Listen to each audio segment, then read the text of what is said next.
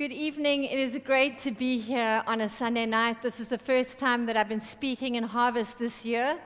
So I'm feeling quite full, have a lot of words this evening, and I'm super excited about where I've been camping out this week with God and the scriptures that I have been contemplating and just sitting in as God's been massaging. Here it comes.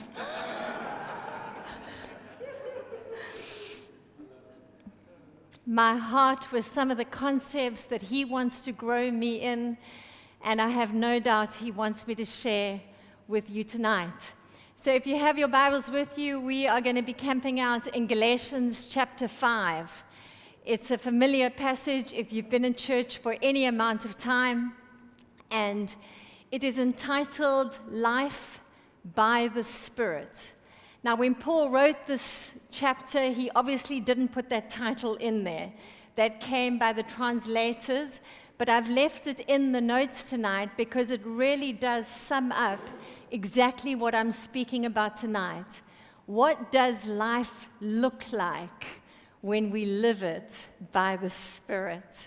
And the title of tonight's message is The Mirror of Comparison and the Mirror of Transformation. And I'm going to build a case tonight that the only way we can transform into what God wants us to be, the only way we can transform, have the metamorphosis from the caterpillar to the butterfly, is in the mirror of transformation that comes from a life by the Spirit. So if you've got Galatians chapter 5 open now, we're going to start in verse 13, and it says this You, my brothers and my sisters, were called to be free. Imagine living in freedom every single day, not bound to any of our personality traits.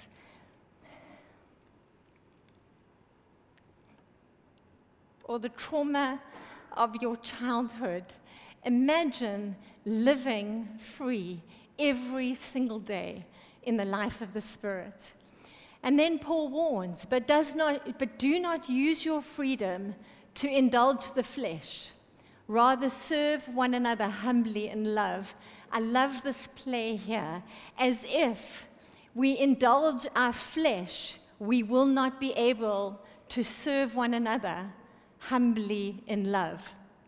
For the entire law is fulfilled in keeping this one command love your neighbor as yourself. If you bite and devour each other, watch out, or you will be destroyed by each other. There is a human capacity to bite and devour each other and to destroy one another. So I say, Paul suggests, walk by the Spirit, because then you will not gratify the desires of the flesh. For the flesh desires what is contrary to the Spirit, and the Spirit what is contrary to the flesh. They are in conflict with one another. What your flesh wants, that natural part of you, is in conflict to what it means to live by the Spirit. But if you are led by the Spirit, you are not under the law. In other words, you will be free from the rules and the restrictions that the law brings. The acts of the flesh, just in case you wondered tonight what the acts of the flesh looks like, Paul gives us a great description. This is his description, not mine. They're obvious, he says sexual immorality impurity, debauchery, idolatry, and witchcraft, hatred is from the flesh, discord. Any of you involved in discord in this room this evening? Jealousy? Any of you felt jealous tonight once during worship, perhaps? Fits of rage? Anybody had a fit of rage this last week? Selfish ambition dissensions, factions, envy, drunkenness. It's on the list. Orgies, and the like. I warn you, as I did before, that those who live like this will not inherit the kingdom of God. And here comes the freedom. But the fruit of the Spirit is love, joy, peace, forbearance, kindness, goodness, faithfulness, gentleness, and self control. Against these there is no law. Those who belong to Christ, here is the beautiful news. Those who belong to Christ have crucified the flesh. Those things, those desires of our flesh, the primal desires, have been crucified to the cross with Christ, which is why a life by the Spirit is actually an option for us. I've added some extra in there in case you're trying to follow. Since we live by the, by the Spirit, let us keep in step with the Spirit. The word keep in step there has two connotations. The one is the military pre- precision of walking in step. Have you seen cadets march together in perfect, absolute unis- unison? Not like that debacle you guys all saw on YouTube a while ago. The other connotation is this beautiful picture of the synergy, the synchrony of a dance together. That's what keeping in step with the Spirit looks like. So let us not become conceited, provoking, and envying one another. So I've chosen the title this evening The Mirror of Comparison versus the Mirror of Transformation. And I've taken it from an old story. Any of you raised on fairy tales as children? This one is from Snow White and the Seven Dwarfs. It was first written in 1917 and then rewritten in 1937. And if you're not familiar with the story, I'm going to give you a brief synopsis of it. The loudest part of the story is, of course, the danger of comparison and what that brings. So, Snow White is raised in a household with an evil stepmother, and she has a magic mirror. And she asks the mirror every day, Mirror, mirror on the wall, who is the fairest of them all? And every single day, the mirror replies with this beautifully favorable response that matches her need to be desired by others and says, You are the fairest in all the land until one terrible day the mirror replies with an unfavorable response. And little Snow White, this beautiful girl who's growing up in a household, has now become the fairest in the land.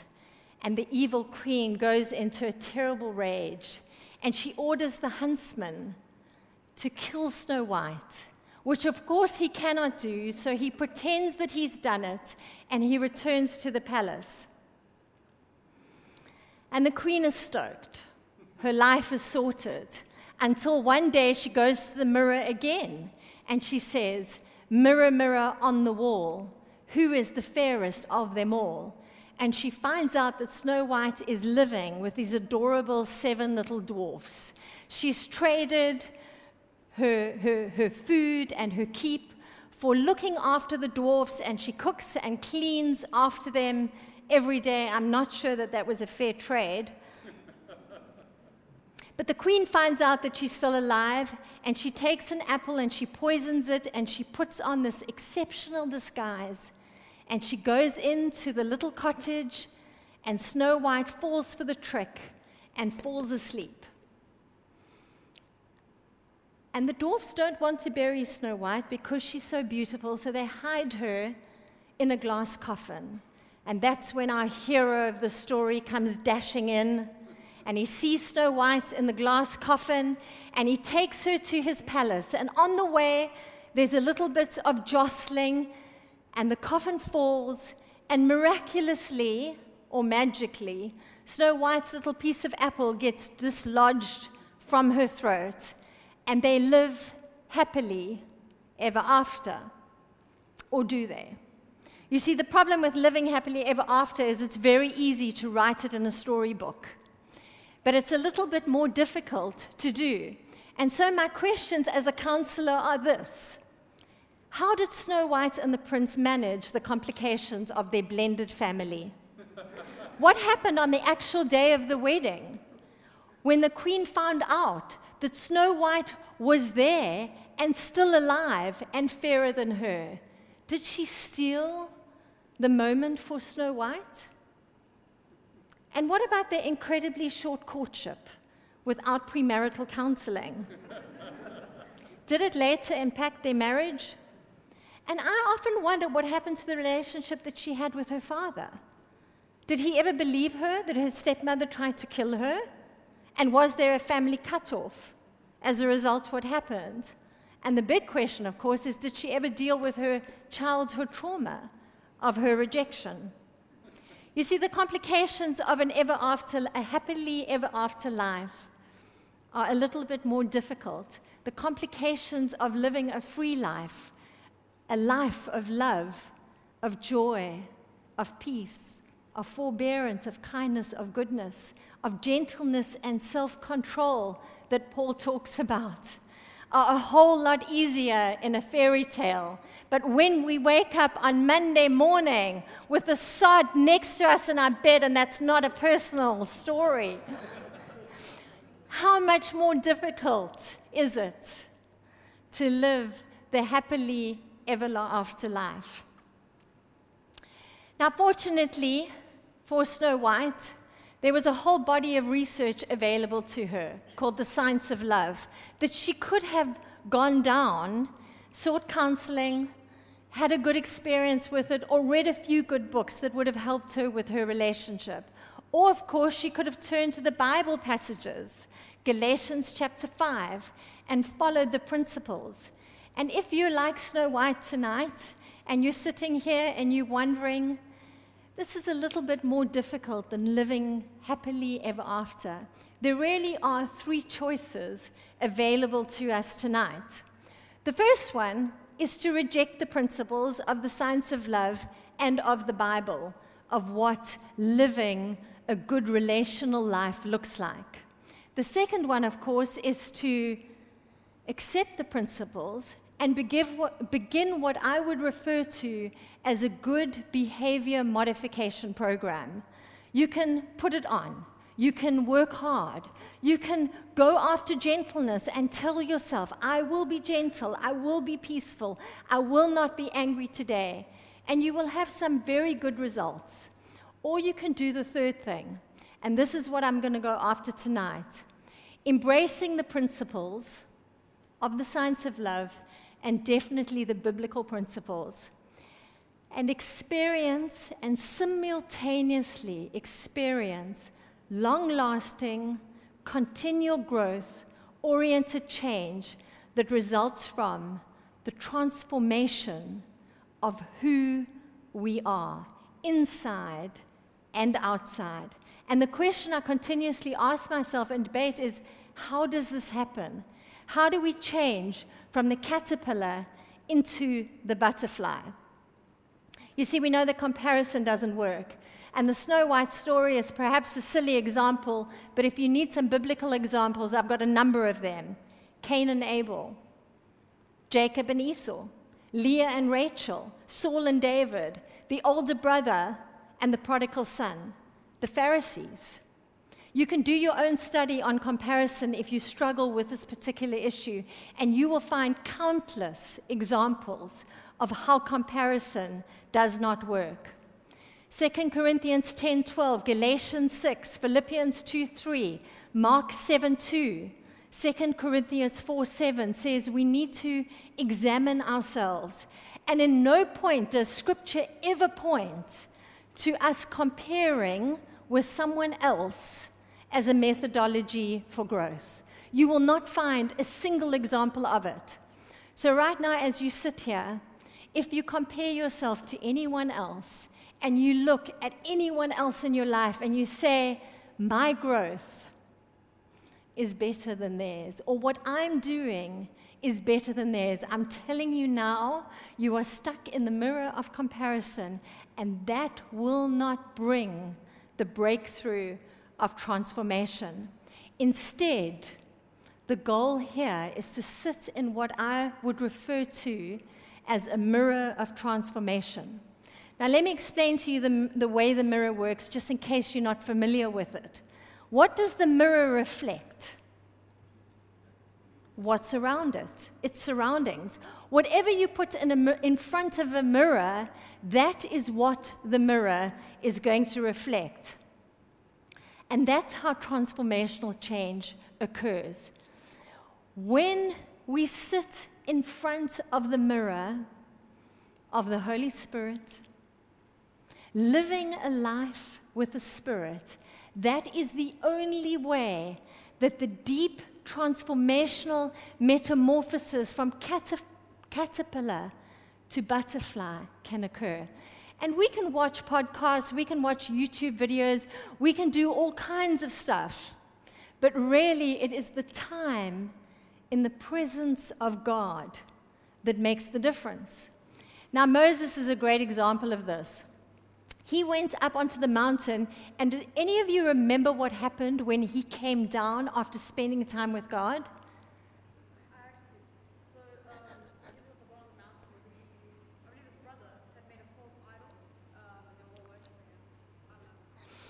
So that's a great answer. well done. One brave boy. So, what happened when Moses came down after spending time with Jesus is his face shone so brightly that they had to cover it with a veil because nobody else could look, with it, look at it. And that's what happens to us in the presence of God. When we sit in the presence of God, we cannot help but reflect His glory. So there's no behavior modification program or anything else that we can do.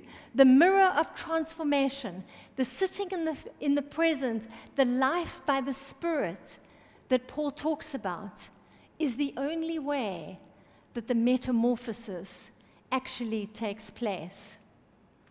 So, the first point I want to make tonight is the transformation, this metamorphosis, because it only happens in the presence of God, transformation integrates our spiritual life with our real life or our other life. In other words, there actually is no other life.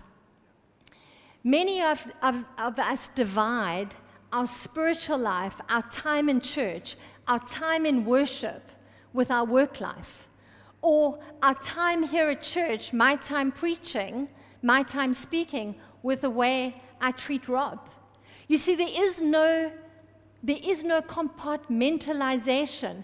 And the only way real transformation starts to happen is when we start to identify that we only have one life, and that is our spiritual life.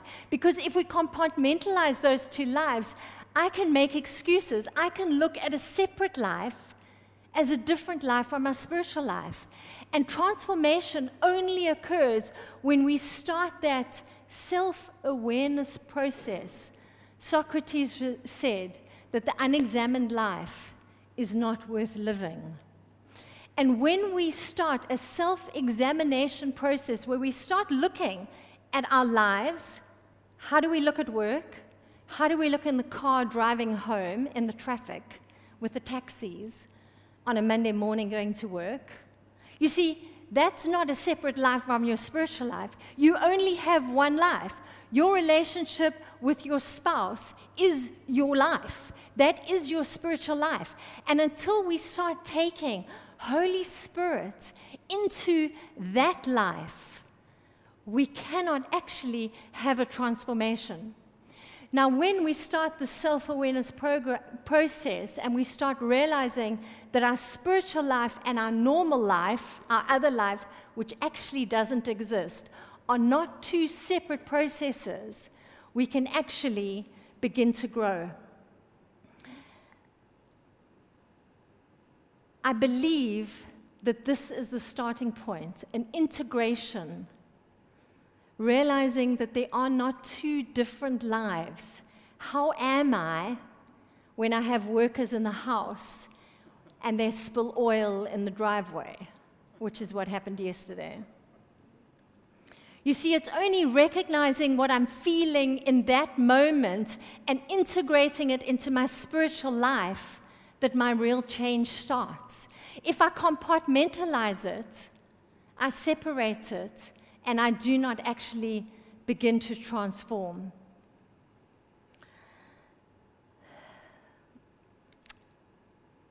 I don't want to spend too much time on emotional awareness because if you were in the message last week, George sp- spoke a little bit on emotions and he did it so well. But I want to bring a few concepts to your understanding tonight about not separating our spiritual life and our emotional life or our thought life. Henry Cloud, who's a great psychologist and an author, he said this Our feelings, which cannot be separated from our spiritual life, your feelings are a barometer of your soul. In other words, they tell us how we're doing. How are you doing tonight? Based on some of the feelings that you've had this week. There's a great book called Emotionally Healthy Spirituality by a guy called Peter Scazzero. And he says this Many Christians believe wholeheartedly that many feelings should be avoided. He says that we inflate ourselves with a false confidence to make uncomfortable feelings go away. We quote scripture, we pray scripture. I do this all the time. We memorize scripture, anything to keep ourselves from being overwhelmed by our feelings. And he says that, like most Christians, he was taught that almost all feelings are unreliable and not to be trusted. They go up and down, and they are the last thing that we should be attending to in our spiritual lives. And as George so well explained last week, he says it's true that some Christians live in the extreme of following their feelings in an unhealthy and an unbiblical way. However, he said it's more common to encounter Christians who do not believe that they have permission to admit their feelings or express them openly. This applies especially to difficult pe- feelings such as fear, anger, sadness, shame, anger, hurt, and pain. And here's what he says Yet, how can we listen to what God is saying and evaluate what is going on inside when we cut ourselves off from our emotions? You see, to feel is human. To minimize or deny what we feel is a distortion of what it means to be the image bearers of God. To the degree that we are unable to express our emotions, we remain impaired in our ability to love God, to love others, and to live, love ourselves well. Why? Because our feelings are a component of what it means to be made in the image of God.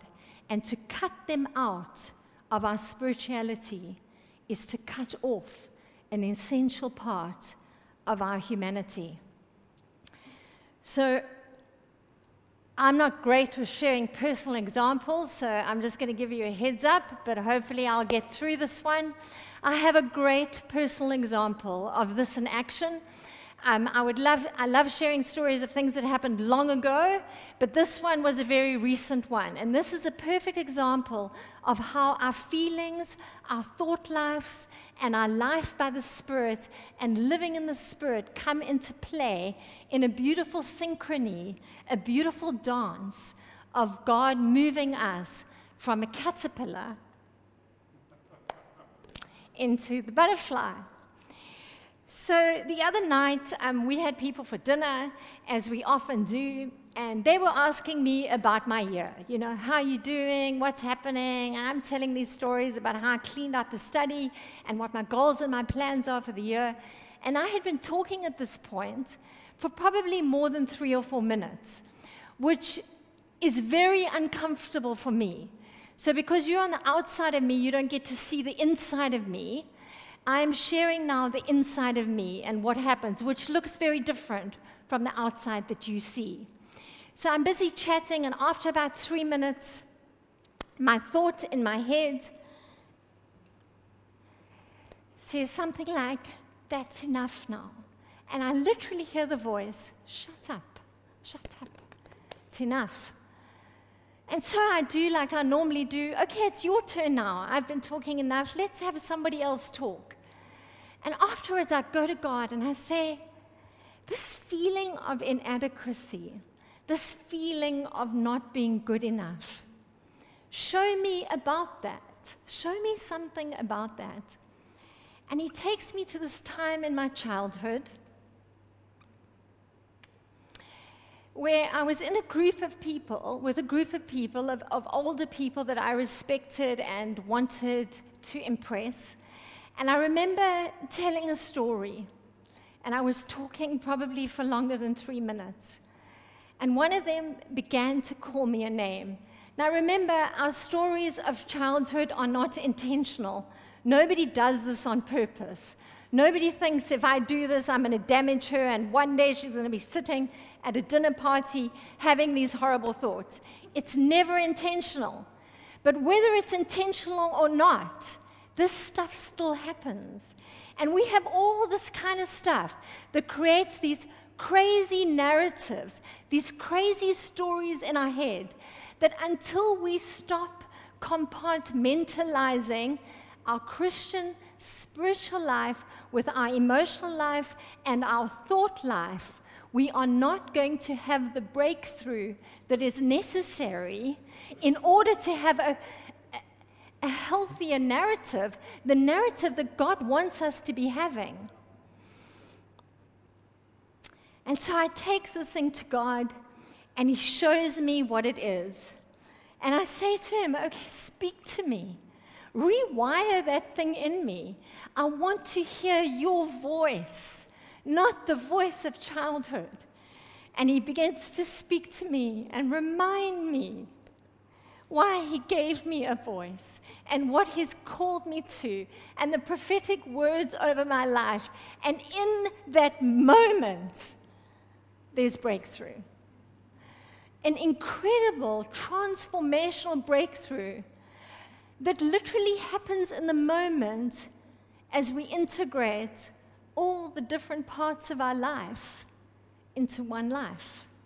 You see how it works. Now, if I was unaware of my feelings of inadequacy, my thoughts of what I'm hearing about shut up, God would never have been able to counsel me. The Holy Spirit would never have been able to come and do the transformational change and create the breakthrough in the moment. There's a lot of stuff I don't have time for because I can feel. The interesting thing, I read this research study a couple of weeks ago, and in the conclusions, I don't have time to go through the research with you, but one of the things that they said in the conclusion is that transformational change is rare. Becoming like Jesus, having the character and the attitudes of Jesus, is apparently quite rare. Well, that's really not my experience, not in my own life and not in my mates' lives. You see, this life in the Spirit is a very possible option for us.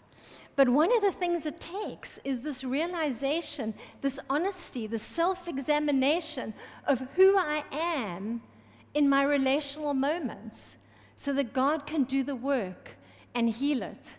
So I want, to ask, I want you to ask yourself this week think about this past week that's happened. Think about some of your relational moments. What were you feeling? What were you thinking? And where does God want to do the healing? And Father, I pray that you would fill this place that you would fill every thought, and that your Holy Spirit would come and minister and counsel, and that we would have a breakthrough moment. Number two, are you having fun? I'm having a great time. I found my voice. Number two, transformation requires more than willpower and self discipline. Now, willpower and self discipline are great things. I am a master of self discipline and willpower. I am very good. I have grown that muscle. But you know what I've realized with a life with the Spirit? My willpower and my self discipline is not enough to live in the freedom that Christ has for me. Now, I'm going to bring some interesting concepts to you tonight. This is from a guy called Harry Frankfurt that made the stuff very understandable about free will. So basically, what makes us different from animals is this thing called our will. Let me explain it to you like this. This is from a Harvard University professor, philosopher. He came up with three concepts. There are more than those, but I've only got time tonight to do three. First order desires, second order desires, they should be up on the slides. First order, there he is. First order desires, second order desires, and second order volition. And am I clicking? It's my earring. Oh dear. Told you they were made for guys. Better. Ha. Frankfurt argues that the difference between a person and an animal is that animals have first order desires, but only human persons can form second order desires. Stay with me, this is going to get complicated. First order desires are your basic animal like instincts food, sex, water, sleep, control, and dominance. When last did you try to dominate in an argument? Second order desires are higher level than that. They are the desire for a desire that is different from our first order desire. That's why we went at Harvard. New Testament might call the first order desires the desires of the flesh. Does that make sense? That's the first order desires. It's exactly what Paul spoke about in the Galatians 5 chapter. The acts of the flesh are obvious sexual immorality, impurity, debauchery, idolatry, witchcraft, hatred, discord, jealousy, first order desires. You see, that's the only reason why Frankfurt got famous was because he actually tapped in to a biblical principle. Second order desires would be the ability to want something better than our first order desires. The thought would be, I know what I want is not good for me, but I want to want something better. You with me? So, I might drive home from church tonight and smell the McDonald's fries on the way home. And I want fries, but second order desires say, I want to want a healthier choice. Now, this is where the third important concept comes in. And this is literally one of my favorite concepts about being human well, other than the Holy Spirit. The, second, the third concept is second order volition, and that is when our second order desires translate into action. Second order desires can translate into action. While second order desires are wanting something different, second order volition does something different. So, my second order volition means that I keep driving past McDonald's. It's a choice. And this is what separates us from animals.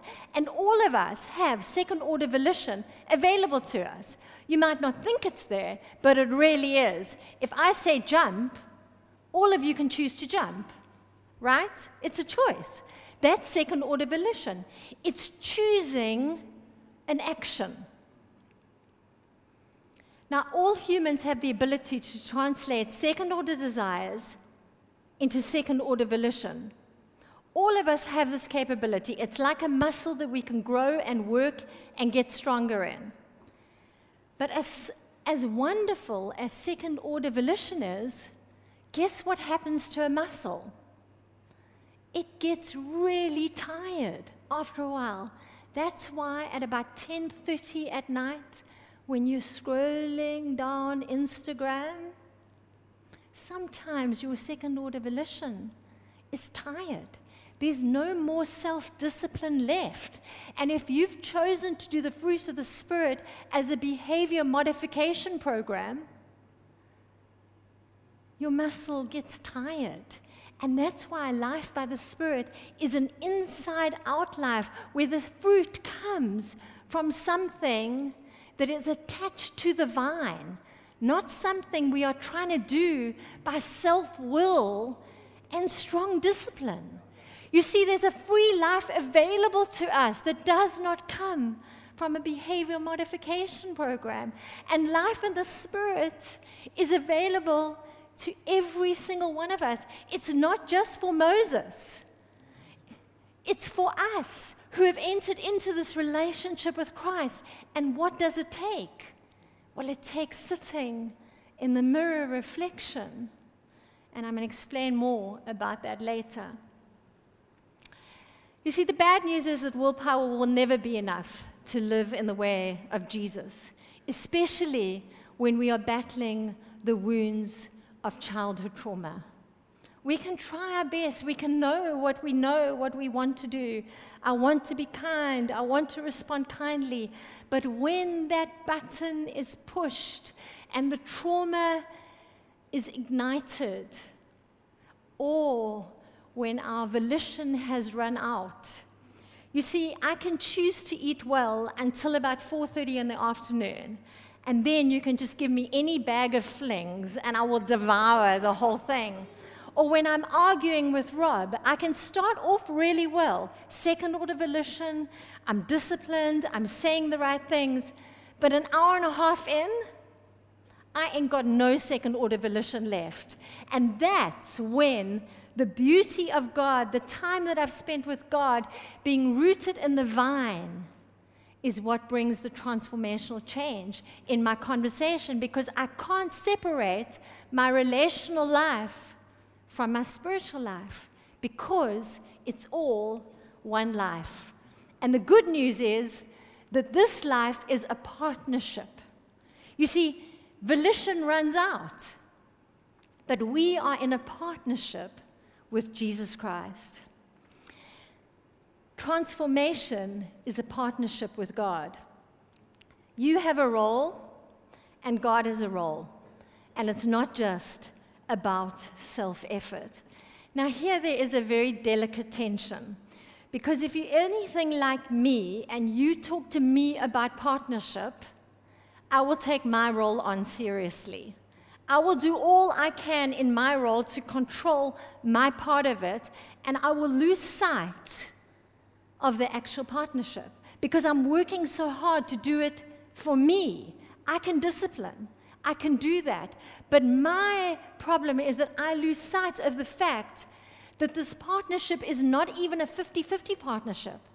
God is the one that is doing the heavy lifting. God is the one that is actually doing the transformation. I have a job, I keep in step with the Spirit, but God does the changing. I want to show you the best verse I've ever come across in my whole life. And this is where I've been camping out this week 2 Corinthians 3 17 and 18. Now, the Lord is the Spirit, and where the Spirit of the Lord is, there is freedom. That sounds familiar, right? From the Galatians chapter 5 chapter. And we all, who with unveiled faces, referring to Moses and all the people that had to veil their faces, contemplate the Lord's glory. We are being transformed into his image with ever increasing glory, which comes from the Lord, who is the Spirit. This beautiful Greek word contemplate is where I got the phrase, the mirror of transformation, from. It means to stare at something like in a mirror. And the, the church at Corinth that he was writing this to understood the word contemplate, the mirror word, because one of the major parts of the trade at the, at the, at the place was bronze mirrors. So as he spoke to the people at Corinth, they understood what it meant to stand in front of a mirror. So he was using something from their cultural context to explain to them that whatever they are, whatever they position themselves in front of, that will be mirrored. And I love this part. And we all, with unveiled faces, contemplate the Lord's glory. We stare into the mirror of His image. We are being transformed into His image with ever increasing glory. And here's the best part of the partnership where does it come from? Does it come from my self will or my volition? No, it comes from the Lord, who is the Spirit. And that's the part of the heavy lifting that God does.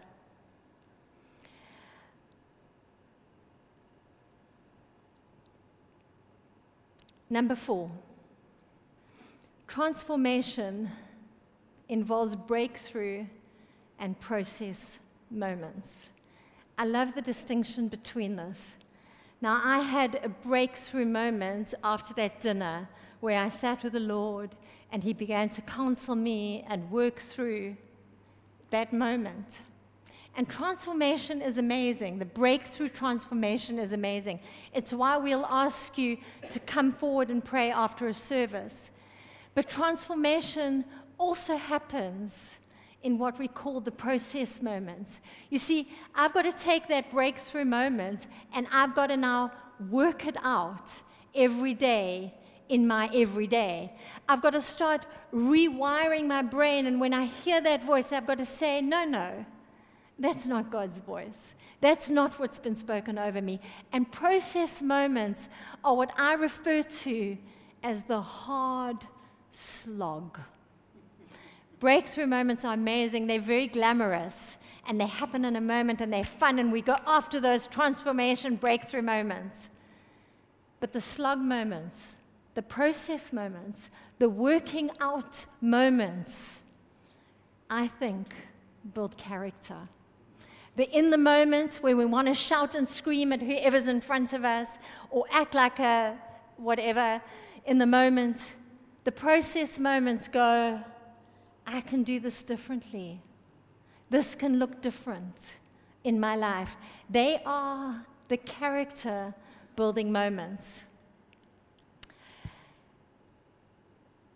It's the choice when we reach at our phone to our phone in the morning when we wake up to choose the Bible app and not the Instagram. It's the slow death to self it's the choice to pray when we don't really feel like it. It's the choice to give generously to build our faith. It's what Nietzsche calls, and yes, I know that he was an atheist, but Eugene Peterson used this phrase and wrote a whole book about it. It's what he calls a long obedience in the same direction. Breakthrough moments are beautiful. We hear people talk about their breakthrough moments all the time. Process moments, although they don't feel beautiful, are just as beautiful. It's the keeping in step with the Spirit. It's the sitting in His daily presence. It's the continual, daily, daily, all the time integration of all of our life with our spiritual life. And there's fruit from this love, joy, peace, patience, not as a behavior modification program, but something that just oozes out of us naturally. What from? Which moment? Which Monday morning? When we chose to sit in God's presence in praise and worship, when we chose to read the Word instead of doing something else like watching series. Which moment causes the patience and the peace and the joy to flow out of us. It is all of the moments the breakthrough ones, the process ones. It's a combination of things. And so I know I'm definitely out of time, but I want to take a moment for us to pray because we need some breakthrough moments and we need to make a commitment to engage in process moments because there is a life that we can live by the Spirit where we take our spiritual life into our everyday life. We take it to work, we take it in the car, we take it to renovators, we take it to our conversations with our spouses, with our parents, with our children, with our teachers, with our work associates. This life in the Spirit is a free, free, beautiful life that brings the fruit of the Spirit in an easy manner. Stand with me and let's pray. Father, I have no doubt that you want to do a work tonight. I have no doubt that you want to set some people free of some moments. And Father, I have no doubt tonight that we need to repent, just as we were doing in worship earlier. I just, I, felt, I thought these words repent, repent, repent, just in my own life. And I took a moment to just repent of some things that needed to happen. And I just want to encourage each of you to just think of some things where you have separated your spiritual life from your relational life, your spiritual life from your work life, your spiritual life from your social media life, your spiritual life from your medical life, your depression, your anxiety and Father, I pray for an integration of that tonight. And Father, we just take a moment to repent of what we need to take care of.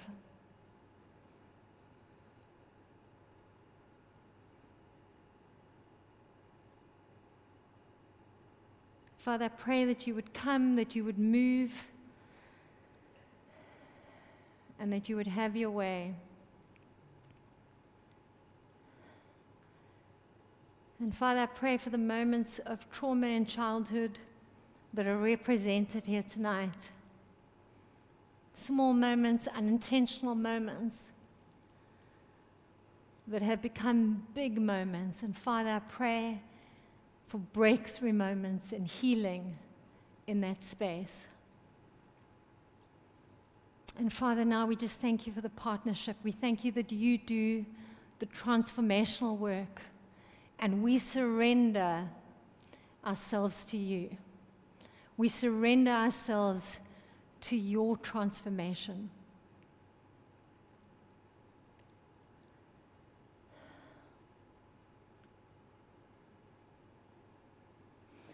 And now, in the process moments, I just want you to think of one thing that you can do differently this week. Just one. One choice that you can make to position yourself in God's presence, some time that you could take from something else and place it at God's feet, and just commit that to Him to do one thing differently this week. Because growth and transformational change is not a race. There's no race to get to the destination. It's not a comparison. We don't compare our growth or someone else's growth with our own. It's an individual process where we say, God, just work with me. I'm going to stay in my lane. I'm not going to work on somebody else's life. Just work on our own lives. And so just think of something that you can do to work out the process of transformation. And just commit that to God tonight. Heavenly Father, we thank you that you do all of our heavy lifting. And Lord, I thank you for the testimonies that are going to come from the breakthrough moments that you're going to have this week with us. Lord, I thank you that we are going to begin to change